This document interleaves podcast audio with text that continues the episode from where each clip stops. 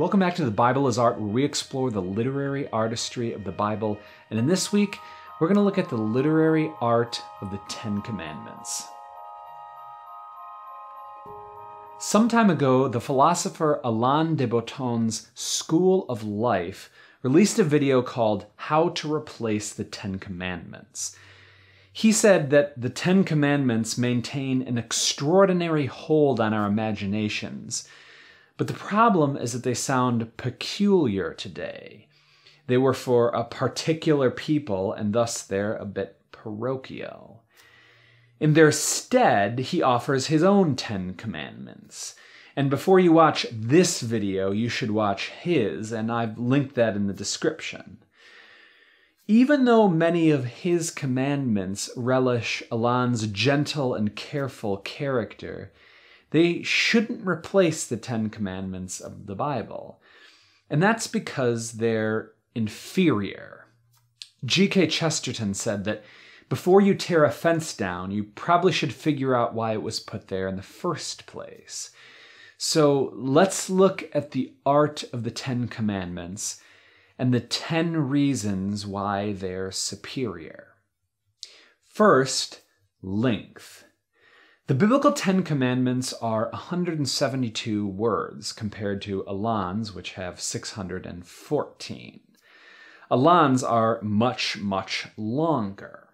Well, why does that matter? Perhaps the Ten Commandments have such an extraordinary hold on our imagination because of their pithiness.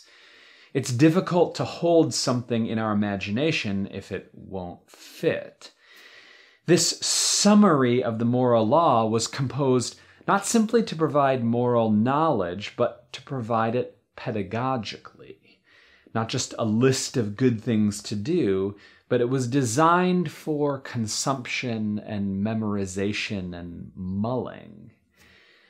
Second, moral reasons. Alain's Ten Commandments do not give us any reason why we should follow his commandments. The Bible's Ten Commandments, by contrast, begin with, I am the Lord your God who brought you out of the land of Egypt, out of the house of slavery. The reason why they ought to follow these commandments is because God freed them from slavery. It is quite a more anemic motivation to listen to Alain simply because he said so. You see, a moral life requires both reasons for obligation as well as robust motivation, a requirement certainly met by manumission from slavery, as in the biblical Ten Commandments. And when we are faced with grave temptation to evil, cheating on a spouse, extorting money at work. Simply having a list of guidelines without any strong account of obligation won't do any good. A list, even a profound and elegant one, may be wonderful, but that doesn't provide a binding or exciting obligation. Third, moral epistemology. Perhaps the strangest part of Alain's commandments is that we're never told how we know them. It's as if someone strolls into your office and tells you a list of instructions without sharing with you who they are or on what authority they offer the commands. The Ten Commandments begin with, I am the Lord your God. That is how we know these commandments, by God telling us. Therefore, we can expect that deeper insight or clarification on moral knowledge will come from the same source. Should we or ought we go to Alain for further insight? Did he get them from somewhere else? We're simply left to wonder. Fourth, form and order, ontology. Like every great work of art, one of the marks of greatness and skillfulness is matching or connecting form to content. For instance, Caravaggio's Narcissus communicates the endless moral circularity of selfishness, the inability of Narcissus to pull himself away from his own reflection by visually creating a circle with the arms of Narcissus through their reflection in the water. The form reflects the content. Or the architecture of a Gothic church designed as a cross to structurally communicate their central identity as followers of Christ, literally being found in the cross. And the Ten Commandments were written with the same attention to form and content. I'll show you two ways. First, the Ten Commandments are arranged ontologically and causally. That is, the first four commandments are toward God, and the last six are toward humans. They are ontologically ordered because God is first in being and importance, and human beings second. And it's causally because a good and flourishing relationship with people issues from, is caused by a harmonious relationship with God. This is communicated structurally in the first two sins of the Bible, with Adam and Eve and Cain and Abel.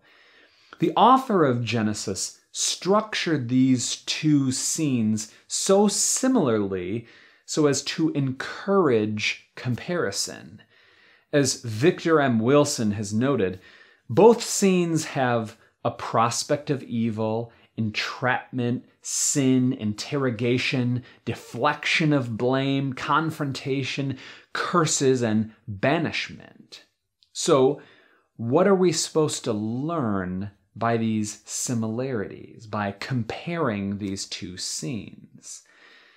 The first sin is a sin against God, eating from the tree against God's instruction. The second sin is against man, killing a brother. And the author communicated them in such similar ways to teach us that there's a relationship between them, and it's causal. That is, the break in the relationship with God causes a break in the relationship with man. Social sins are a result of theological sins. So the arrangement, the form, communicates the importance and a causal order. Fifth, form and order, internal and external morality.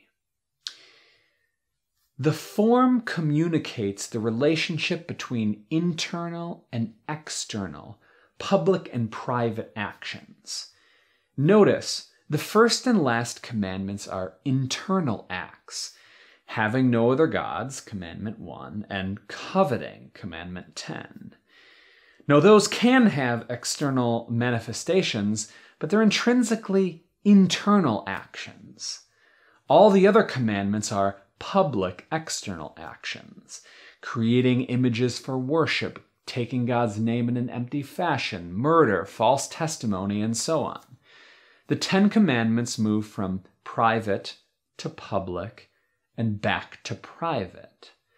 So, why structure it this way? Well, the whole moral life has the same form. The private instructions, no other gods and no coveting, enclose public instructions. And this mirrors the precise relation between private and public morality.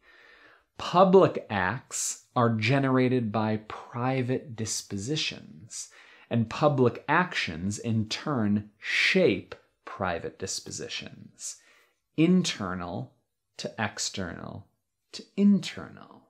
Sixth, comprehensiveness. Connected to the previous reason, the biblical Ten Commandments include both the internals and externals of the moral life, and both are necessary for a good social arrangement.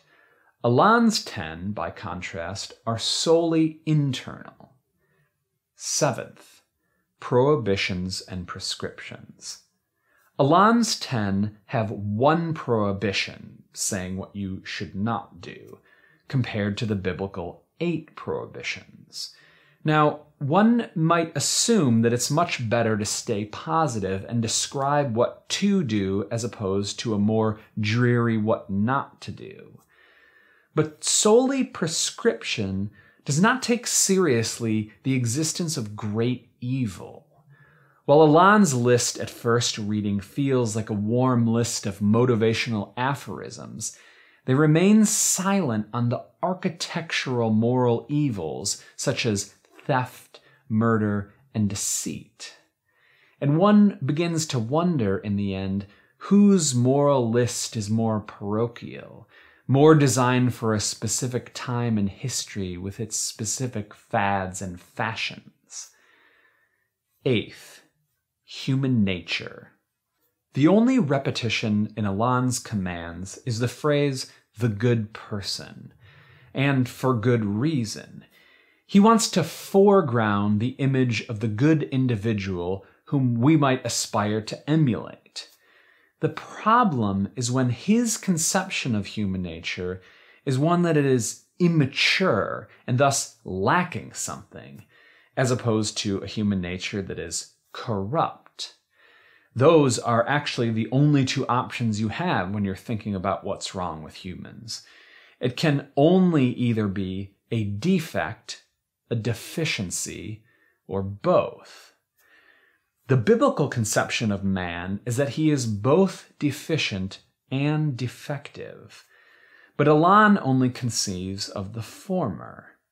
But surely the genocidal and totalitarian regimes of the 20th century, let alone the rest of history, would be sufficient evidence that Hitler or Pol Pot were not simply immature, but evil crooked and corrupt, not just careless. And you certainly would treat and interact with an evil person differently from a childish or immature one. Ninth, sanctions. Perhaps the most conspicuous absence from Alain's list is any reward or punishment. That fundamental principle that we've come to recognize as structural to the economic life is no less true in the moral. Without incentives, there is neither motivation nor action. And once again, we're left wondering why we ought to abide by Alain's moral arrangement at all. Tenth, effects. The Ten Commandments has produced such moral magnificence as Jesus and Mother Teresa, while Alain's has presumably produced himself. And I'm left to wonder if Alain's moral code, where we treat wickedness as childish and allow murder and illicit desires, will have more longevity than one of the most influential documents in human civilization. And if we judge a moral code by the results it produces, what do we make of the hubris that one must have to not only replace one of the most well known and trusted moral documents in human history, but replace it with the statutes of one's own devising. How should we judge that? Perhaps a more humbling effect is desirable. Thank you so much for um, watching the video this week. I really appreciate it. Um, let me know if you have any questions or comments or thoughts about the Ten Commandments. I would love to hear them. Uh, if you'd like to support the channel, that would be lovely. Uh, uh, Patreon.com slash the Bible is art or share the video with someone who would appreciate it. Thank you so much.